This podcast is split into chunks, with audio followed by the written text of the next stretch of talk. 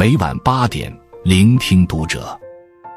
各位听友们，读者原创专栏现已全新上线，关注读者首页即可收听。今晚读者君给大家分享的文章来自作者于墨。情绪不好，所有的养生都是徒劳的。前段时间，话题原来为是情绪器官冲上微博热搜榜首位。一句气到胃疼，不再是夸张的调侃，而是情绪影响身体的真实写照。正如博主许超医生说的那样，当你和别人吵架时，为了保证你有足够的精力战斗，大量血液会向肌肉集中。但这样一来，消化系统供血不足，胃肠道功能失调，胃黏膜受损的概率便大大增加。很多时候，我们感到肠胃不适。都会下意识觉得是自己吃了不干净的东西，三餐不规律，或是加班熬夜。殊不知，胃疼可以是吃出来的、累出来的，也可以是气出来的。按照疾病研究中心的统计，国内胃病患者目前已超过一点四亿人，而胃癌发病率相较三十年前更是翻倍。面对不断攀升的数据。越来越多人呼吁关注胃肠调理，这当然没有错，但缺少一个好的情绪，所有养生都是徒劳。事实上，在情绪对身体的影响中，胃病只是冰山一角。世界卫生组织就曾有过统计，包括冠心病、心肌炎等在内的二百多种疾病，背后都有不良情绪的影子。人生不如意者十之八九。而每次过度的失落、思虑和愤怒，都是对自己身体的消耗。华大基因 CEO 尹烨在哥本哈根攻读博士时，因为得不到满意的实验数据，整个人陷入极为烦躁的状态。不到半个月，尹烨出现频繁胸痛的症状，洗澡时更是发现淋浴间地上掉落不少自己的头发。有段时间，他精神恍惚到极致。感觉自己随时可能猝死在实验室，在朋友的劝导下，尹烨暂时放下繁重的科研任务，抽出一周的时间在校园周边游览。丹麦的自然风光抚慰紧绷的身心，让他感到堵在胸间的快垒逐渐被荡涤开来，情绪得到舒缓，尹烨重新感到精神饱满，并且很快在研究中取得突破。他后来做客圆桌派时感慨：情绪一旦不好，不需要积郁成疾，你的身体当天就有明确的感觉。尹烨还基于自己的研究，进一步指出，不良情绪会导致基因积累有害的突变，一旦免疫系统没有及时捕捉，病变基因就可能发展成癌症。保持一个好心情，真的能救命。不仅是胃，任何器官的疼痛都是身体的一种求救信号。就像中医上说的那样，怒伤肝，痛伤肺，思伤脾，恐伤肾。每当我们感到不适，并非身体不争气，恰恰是身体比我们更关心自己。无嗔即无病，心宽受自言。放下负面情绪，保持身心舒畅。是对每个器官最好的回应。有人曾说，一个失落的灵魂能很快杀死你，远比病毒来得快。身处这个时代，每个人都要面对各种外部压力，但直接决定生活质量的是我们内在的状态。最近重温《茜茜公主》，对女主角倩倩的经历印象很深。她嫁入奥地利皇室后。一直享受最高规格的待遇，每日三餐由专业厨师烹调，并按时送到他面前。累了，会有全国最好的调理师前来照料；乏了，可以随时躺进最华丽舒适的皇家浴池。在普通人看来，拥有这样的生活条件，倩倩自然过得健康无虑。可在她生下第一个孩子后，太后按照宫廷礼仪。将孩子交由专业人士教养，看不到孩子，天生开朗的倩倩整天郁郁寡欢。不到半个月，她消瘦的连礼服也无法穿上，还感染上肺炎。父母听闻倩倩的状况，立刻前往维也纳，将她接回巴伐利亚的老家。离开宫廷的锦衣玉食，重拾乡下的粗茶淡饭，倩倩却在亲人的簇拥下感到久违的放松。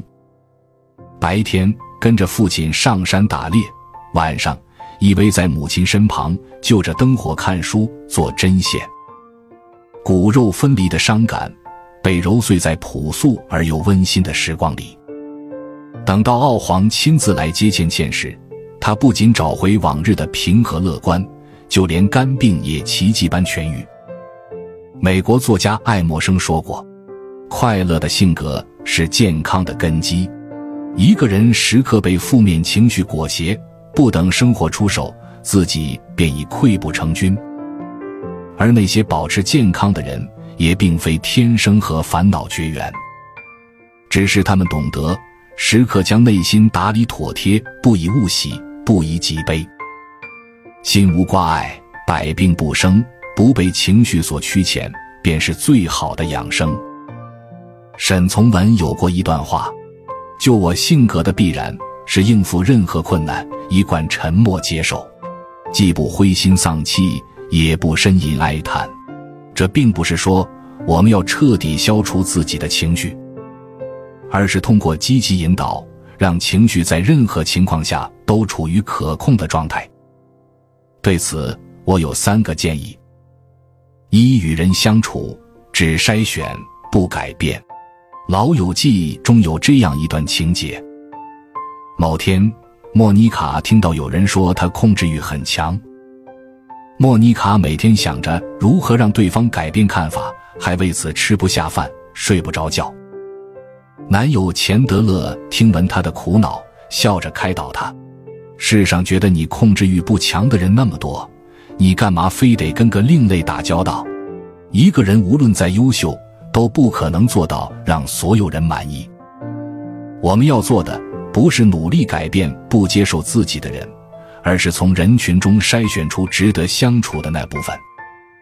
只筛选不改变，人生能减少一半以上的烦恼。二与自己相处，专注可控的，放下不可控的。你是否有过这样的经历？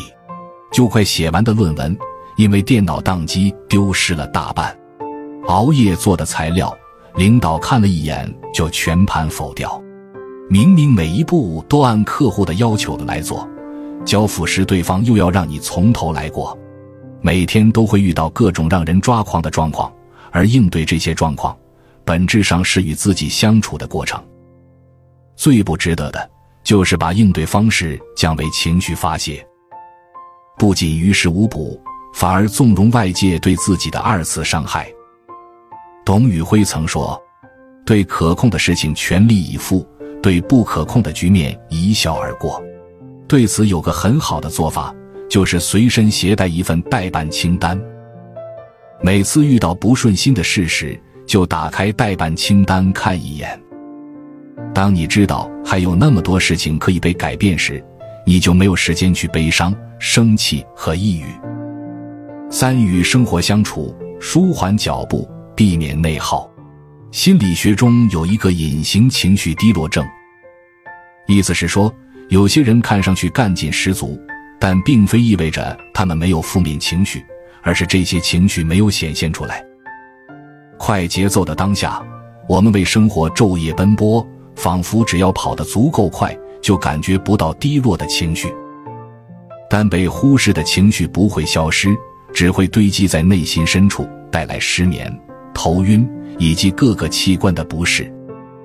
工作再忙，生活再累，也请为自己留出一段打理内心的时光。每天早起半小时，一段沐浴阳光的慢跑，可以放松情绪压力，也能极大降低心梗等急性病的发病率。或者在入睡前抽出十到十五分钟静坐冥想，让积压一天的情绪在脑海中缓缓流动一遍。不管生活如何让人精疲力竭，卸下情绪的负累，醒来便又会是充满干劲的一天。看过这么一段话，总说身体很脆弱，但你永远不知道身体为了你有多么努力。哪怕是你自己都不在意的情绪，身体也会想尽办法提醒你，你正在用情绪伤害自己。